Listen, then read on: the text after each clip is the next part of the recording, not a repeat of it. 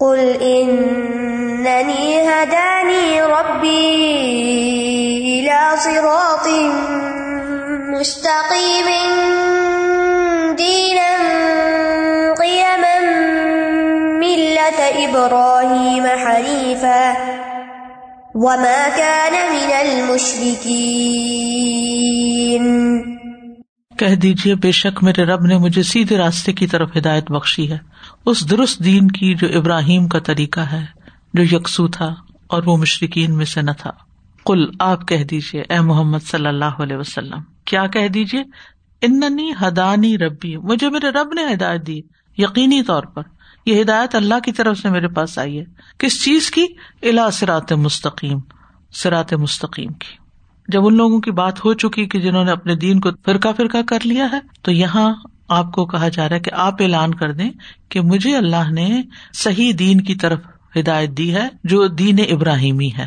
دین انقی امن سیدھا درست دین، فطری دین، جس میں کوئی کجی نہیں، کوئی انحراف نہیں۔ ملت ابراہیم حنیفہ وما کان من المشرقین یہ ابراہیم حنیف کا دین تھا جو مشرقین میں سے نہ تھے۔ یہاں ابراہیم علیہ السلام کے طریقے کو خاص طور پر بیان کیا گیا۔ یعنی صرف صحیح دین کی بات نہیں کی گئی، بلکہ دین ابراہیمی کی مثال دے کے بات کی گئی۔ اور وہ کون سا دین تھا جو خالص توحید پر مشتمل تھا؟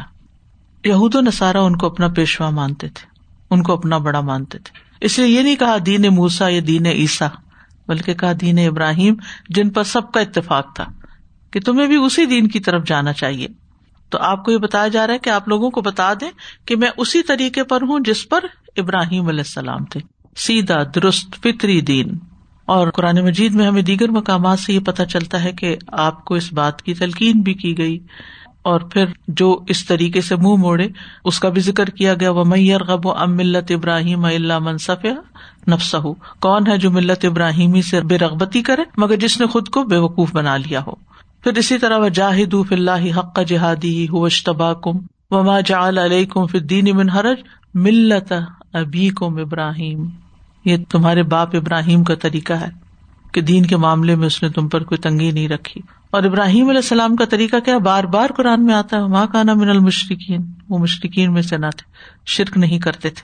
ایکچولی اہل عرب بھی اپنے آپ کو ابراہیم علیہ السلام کو فالوور سمجھ یہود بھی، نصارہ بھی سبھی تو بتایا کہ ان کا دین تو دین توحید تھا اور تم نے تفرقہ کر لیا، کسی نے اپنا نام یہودیت رکھ لیا، کسی نے نسرانیت کسی نے مجوسیت، کسی نے کچھ اور۔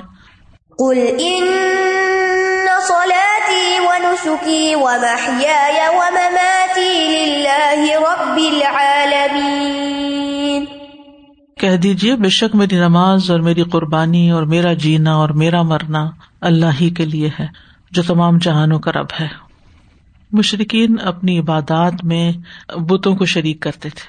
تو اب ان سے ایک طرح سے اعلان برات کیا جا رہا ہے کہ تم جو کرتے ہو، وہ تمہارا کام ہے، لیکن میں تو اپنا ہر عمل صرف اللہ کے لیے کرتا ہوں۔ بے شک میری نماز یعنی عبادت اور میری قربانی نسخی یہ سب اللہ کے لیے اور ہمیں بھی خاص طور پر نماز میں ریا کاری سے بچنا چاہیے۔ صرف اللہ ہی کے لیے نماز پڑھنی چاہیے۔ ابو سعید کہتے ہیں، رسول اللہ صلی اللہ علیہ وسلم ہمارے پاس تشریف لائے اور ہم دجال کا ذکر کر رہے تھے۔ تو آپ نے فرمایا، کیا میں تمہیں ایسی چیز نہ بتاؤں جو میرے نزدیک تمہارے لیے مسیح دجال کے فتنے سے بھی زیادہ خطرناک ہے؟ ہم نے کہا، کیوں نہیں؟ آپ نے فرمایا، چھپا ہوا شرک۔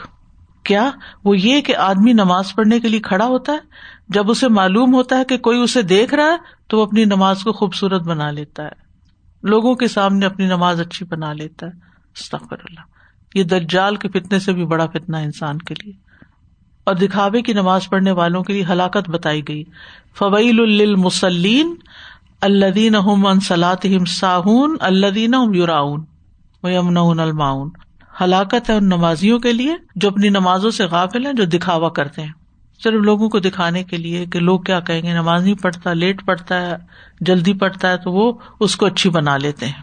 نماز کے بعد جو دوسری بڑی چیز جو مشرقین عرب کرتے تھے، وہ قربانی تھی جو بتوں کے نام پہ کی جاتی تھی۔ نسخ نسخ کا لفظی مانا تو عبادت کا طریقہ ہے، عبادت اور یہ ذبح، قربانی اور حج کے معنی میں بھی آتا ہے۔ یہاں ہم قربانی مانا عام طور پر کرتے ہیں۔ ایک مانا یہی کہ حج اور عمرے پر ذبح کیا جانے والا جانور، کہ میری قربانی بھی اللہ کے لیے، کہ بتوں کے لیے نہیں ہے۔ ایک مانا دین اور عبادت بھی کیا گیا ہے۔ اربوں میں کہتے تھے، فلان ان ناسک ان فلان شخص عبادت گزار ہے۔ تو دین اور عبادت میں فرق یہی ہے۔ دین عقیدہ کا نام ہے اور عبادت عمل کا نام ہے۔ تو ہمیں جیسے عید قربان گزری ہے، تو عام طور پر یہ ہے کہ لوگ جو قربانیاں بعض اوقات بڑی کرتے ہیں یا اچھی کرتے ہیں، ان کا دکھاوا بھی کرتے ہیں یا ایک دوسرے کا مقابلہ کرتے ہیں، تو ایسی چیزیں بھی نہیں ہونی چاہیے۔ یا ایک دوسرے سے پوچھتے ہیں، تمہارا بکرا کتنے کا آیا تھا تمہارا کتنے کا؟ کتنا گوشت نکلا؟ کیا ہوا؟ یہ باتیں کرنے کی نہیں ہے۔ بس اللہ کے راستے میں دے دیا، جو تھا اللہ قبول کر لے۔ کیونکہ بعض اوقات ایک کہتا میرے بکرے اتنا گوشت نکلا تو کہ ہمارے کا تو اتنا نکلا، ہمارا اتنے کا نہیں، ہم نے تو اتنے کا لیا۔ یہ سب دکھاوے کی باتیں ایسی باتیں بےکار ہوتی ہیں۔ مجلسوں میں ایسی باتوں سے جو مقابلے پر آ جائیں، عبادت کے معاملے ان سے پرہیز کرنا چاہیے۔ نبی صلی اللہ علیہ وسلم کو بھی حکم دیا گیا، فصل لے ربی کا منہر نماز اپنے رب کے لیے پڑھو اور قربانی بھی اپنے رب کے لیے کیجیے اور قربانی کے علاوہ ویسے بھی جو ہم مال وغیرہ خرچ کرتے ہیں، قربانی اصل میں کیا ہے؟ یعنی جو چیز ہمیں پسند ہوتی ہے، اس کو اللہ کے راستے میں دے دینا یا آگے کر دینا۔ اللہ کا قرب چاہنے کے لیے۔ یعنی ایک چیز مجھے پسند ہے، یہ میرے دل کے قریب ہے، اس کو میں کسی اور کو دے دیتی ہوں تاکہ یہ ہٹ جائے اور میں اللہ کے قریب ہو جاؤں۔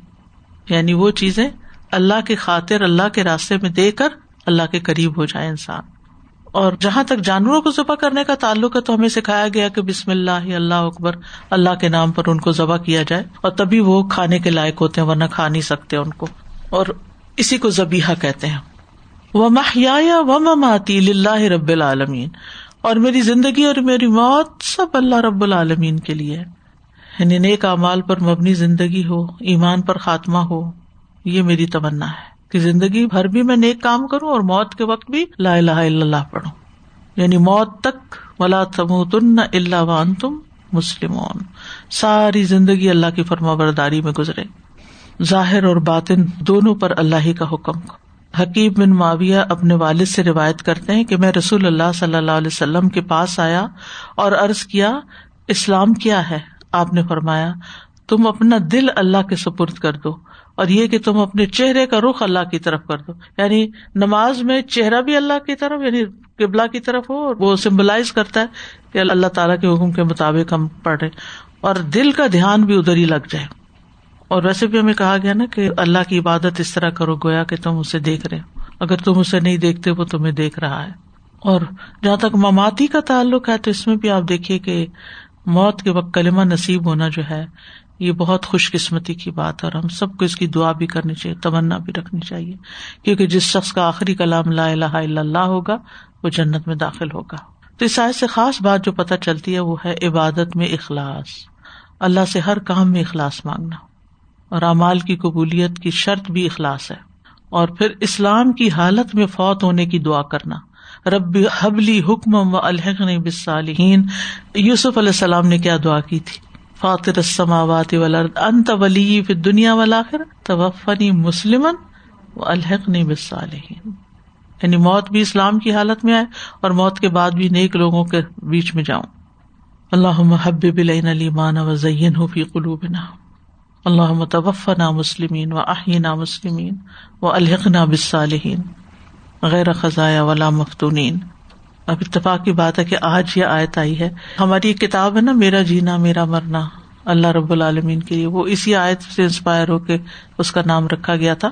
اس کا انگلش ٹرانسلیشن کر رہی تھی ہماری ایک سسٹر نورین ملک، جو آج کل کووڈ میں مبتلا ہونے کے بعد کافی عرصے سے بیمار ہیں۔ ابھی تک تقریباً ان کو سڈیٹ ہی رکھا گیا ہے، لیکن پہلے سے کافی امپروو کیا۔ گیا آج وہ کتاب چھپ کر آ گئی اور آج ہی ان کی خبر آئی کہ الحمد للہ کافی امپروو کر رہی ہیں اور انگلش ٹرانسلیشن ہوگی اس کتاب کی، کیونکہ بہت ڈیمانڈ تھی اس کی کہ اردو میں تو بہت سے لوگوں کو پتا ہے کہ کفن دفن کے احکامات کیا ہیں، لیکن یہ کہ انگلش میں کوئی اتنی عام فہم کتاب نہیں ہے۔ تو الحمد للہ کتاب چھپ چکی ہے، اگر کسی کو بھی آپ دینا چاہیں تو ان شاء اللہ آرڈر ہو جائے گا اس کا یہاں کے لیے بھی۔ کیسا کیسا کو انسیڈینس ہوتا ہے، بہت ساری چیزیں ساتھ ساتھ چل رہی ہوتی ہیں۔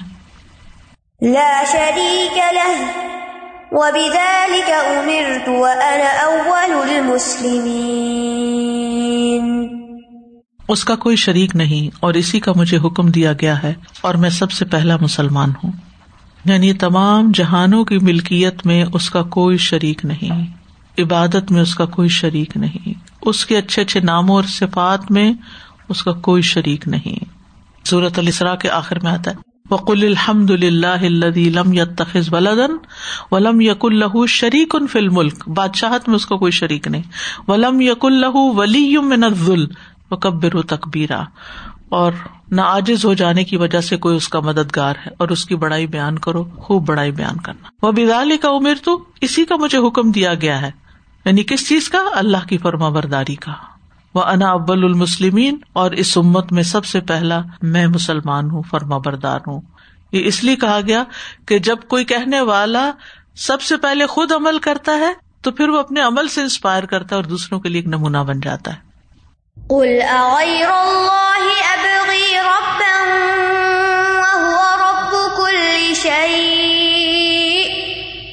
ولا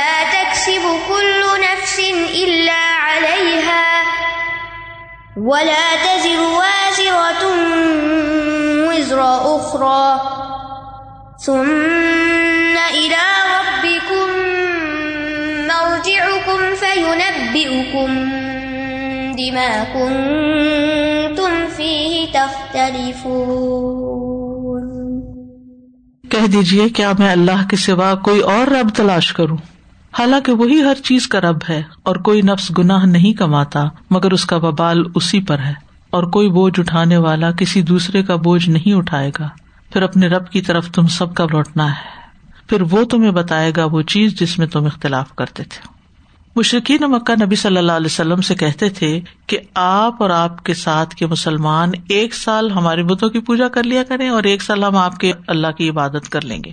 اور یہ بھی کہتے تھے کہ قیامت قائم ہوئی اور بت پرستی کے جرم میں اگر مسلمان کسی عذاب میں پکڑے گئے تو ہم اپنے ذمے لے لیں گے۔ ان دونوں باتوں کا جواب یہاں دیا گیا ہے۔ کل اغیر اللہ ابغیر ابن کہہ دیجیے کہ اللہ کے علاوہ میں کوئی اور رب تلاش کروں اور بتوں کو رب بنا لوں۔ وہ رب کل شے اللہ تو ہر چیز کا رب ہے۔ یہ ان پتھروں کا جن کے تم نے بت گڑ لیے، ان پتھروں کا رب بھی اللہ ہے۔ تو کسی اور کی پوجا کیسے ہو سکتی ہے؟ زبردست لاجک کے ساتھ جواب دیا گیا۔ ولا تک سے بکل نفس اللہ علیہ اور کوئی شخص کوئی بھی کام کرتا ہے تو اس کا ذمہ دار خود ہوتا ہے۔ ہر شخص اپنی کمائی کا ذمہ دار خود ہے۔ نہیں کماتا کوئی شخص کوئی گنا مگر اس کا ذمہ اسی پر پڑتا ہے۔ اور اسی طرح نیک عمل بھی اس کے اپنے ہی لیے ولا تذر واضرت ان بزرا اخرا اور کوئی بوجھ اٹھانے والا کسی دوسرے کا بوجھ نہیں اٹھائے گا۔ یعنی قیامت کے دن کوئی کسی کا گنا اپنے سر نہیں لے سکے گا، نہ کوئی کسی اور کے حصے کی سزا بھگتے گا، بلکہ لوگ تو اپنے گناہوں سے بھی اعلان بیزاری کر رہے ہوں گے۔ بزر کا ایک مانا بوجھ ہوتا ہے اور ایک بزر کا مانا پناہ گاہ بھی ہوتا ہے۔ کل لالا وزر۔ آج کوئی جائے پناہ نہیں سورت القیامہ میں آتا ہے۔ اور سورت الشرح میں آتا ہے ودانا ان کا وزرک دونوں معنوں میں آتا ہے قرآن میں۔ قرآن مجید کی دیگر آیات سے بھی پتہ چلتا ہے ہمیں کہ قیامت کے دن کوئی کسی کا گنا اپنے سر نہیں لے گا، نہ کوئی کسی کے حصے کی سزا بھگتے گا۔ یوم یفر المر امن عقی ہی و ام ہی و ابی و صاحبتی و بنی انسان سب کے لیے اجنبی ہو جائے گا۔ اور لا سال حمیم ان حمیما کوئی دلی دوست کسی دوست کو پوچھے گا بھی نہیں۔ یو بس سرونا حالانکہ وہ ایک دوسرے کو دکھائے جا رہے ہوں گے۔ والدین، اولاد کا بوجھ نہیں اٹھائے گا، اولاد والدین کرے سبحان اللہ، آج دیکھیں، اگر بچہ کھانا نہ کھائے نا، تو ماں کو کتنی بےچانی ہوتی۔ ہے چھوٹے بچے ہوتے ہیں نا، کبھی وہ آپ نے ان کے لیے کچھ بنایا یا ان کے کھانے کا ٹائم ہے، آپ انہیں کھلا رہے ہیں پلا رہے ہیں، وہ آگے سے نہیں کھاتے، تو ماں کا دل کبھی بھی خوش نہیں ہوتا۔ چھوٹے ہوں بچے یا بڑے ہوں، لیکن قیامت کے دن یہی ماں اس کو اپنی جان کی پڑی ہوئی ہوگی۔ دنیا میں کیسی کیسی محبت کرتے ہیں، بچوں سے کیسی کیسی ان کے حصے کی قربانیاں کر رہے ہوتے ہیں، ان کے حصے کے کام کر رہے ہوتے ہیں چلو کوئی نہیں، تھکے ہوئے ہیں، پڑھ رہے ہیں، کام سے آئے ہیں، یہ نہیں کرو، وہ کرو، یہاں ہیلپ کر دو، وہاں کر دو۔ قیامت کے دن یہ محبت کے رشتے بھی ختم ہو جائیں گے۔ اللہ المتقون تقوا والے پھر ایک دوسرے کے ساتھ ہوں گے۔ لیکن اس لیے نہیں کہ وہ اپنے اعمال بانٹیں گے۔ ہاں نیک لوگ جب جنت میں جائیں گے تو ان کی اولاد ان کے ساتھ ملا دی جائے گی۔ تو کوئی قریبی رشتے دار بھی کسی کے گناہ کا بوجھ نہیں اٹھائے گا۔ ولا تذر وزرا اخرا و انتد مسخلت لیا لا يحمل منه شيء ولو كان ذا قربا ثم الى ربكم مرجعكم۔ پھر تمہارا اپنے ربی کی طرف لوٹنا ہوگا۔ فينبئكم بما كنتم فيه تختلفون۔ پھر وہ تمہیں بتائے گا جن معاملات میں تم اختلاف کرتے تھے۔ تو موت کے بعد جب تم اپنے رب کے پاس واپس جاؤ گے، تو حق اور باطل کے درمیان تمیز کرنے کے لیے جو تم اختلاف کرتے تھے، وہ سب تمہیں بتا دیے جائیں گے۔ نہیں دنیاوی اختلافات وہاں حل کر دیے جائیں کون حق پہ تھا، کون باطل پہ۔ وهو الذي جعلكم خلائف الأرض ورفع بعضكم ورفع بعضكم فوق بعض درجات ليبلوكم فيما آتاكم. إن ربك سريع العقاب وإنه لغفور رحيم. اور وہی ہے جس نے تمہیں زمین میں جانشین بنایا اور تمہارے باز کو باز پر درجات میں بلند کیا تاکہ وہ تمہیں اس میں آزمائے جو اس نے تمہیں دیا ہے۔ بے شک آپ کا رب جلد سزا دینے والا ہے۔ اور بے شک وہ یقیناً بہت بخشنے والا، بہت رحم کرنے والا ہے۔ وہ اللہ جالکم خلائے فلرت وہی ہے جس نے تمہیں زمین میں جانشین بنایا۔ خلائف خلیفہ کی جمع خلیفہ کہتے ہیں اس کو جب پہلے والا چلا جاتا ہے تو دوسرا اس کے بعد جانشین بنتا ہے۔ یہاں ایک بڑی غلط فہمی کا اضالہ کر دوں کہ بعض لوگ کہتے ہیں اللہ تعالیٰ نے انسان کو اپنا خلیفہ بنایا۔ یہ انتہائی غلط بات ہے۔ کیوں؟ اس لیے کہ اللہ تعالیٰ تو کہیں غائب ہونے والے نہیں۔ یہ تو نہیں ہوتا کہ ایک خلیفہ موجود اور اس کے پیچھے ایک اور خلیفہ بھی بن جائے۔ پہلا جاتا ہے تو دوسرا آتا ہے نا۔ تو اللہ تعالیٰ تو کہیں جانے والے نہیں۔ تو اس لیے یہ نہیں کہنا چاہیے کہ اللہ تعالیٰ کے خلیفہ ہیں ہم۔ ٹھیک؟ اس کا مطلب یہ ہے کہ ایک جنریشن کے بعد دوسری اس کے پیچھے آ جاتی ہے۔ اور یہ ہم سب اپنی زندگیوں میں دیکھتے ہیں۔ ہمارے والدین کی جنریشن چلی گئی، آج ہم ہے پھر ہم چلے جائیں گے آگے ہماری اولاد، پھر ان کی ایسا ہی سلسلہ چل رہا ہے۔ پھر وہ نصب نامے بن جاتے ہیں۔ ہر کوئی اپنے حصے کا وقت گزارتا ہے، پھر چلا جاتا ہے۔ ہم اپنے والدین کے گھروں کو دیکھیں، کہاں ہے آج وہ؟ کیا ہوا ان سب کا؟ کیا بنا؟ آج ہم نے جو کچھ بنایا، وہ کہاں جائے گا؟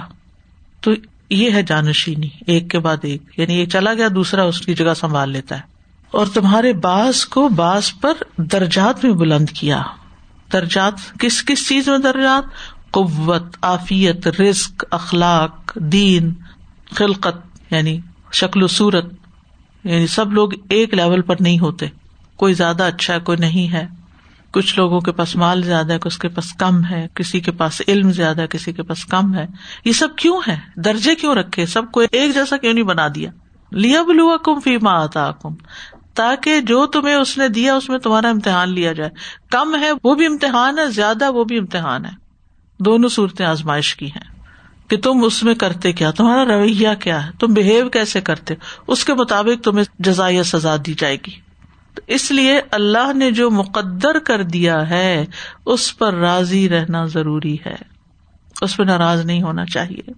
کیونکہ بعض اوقات ہم کمپیرزن کرتے رہتے نا۔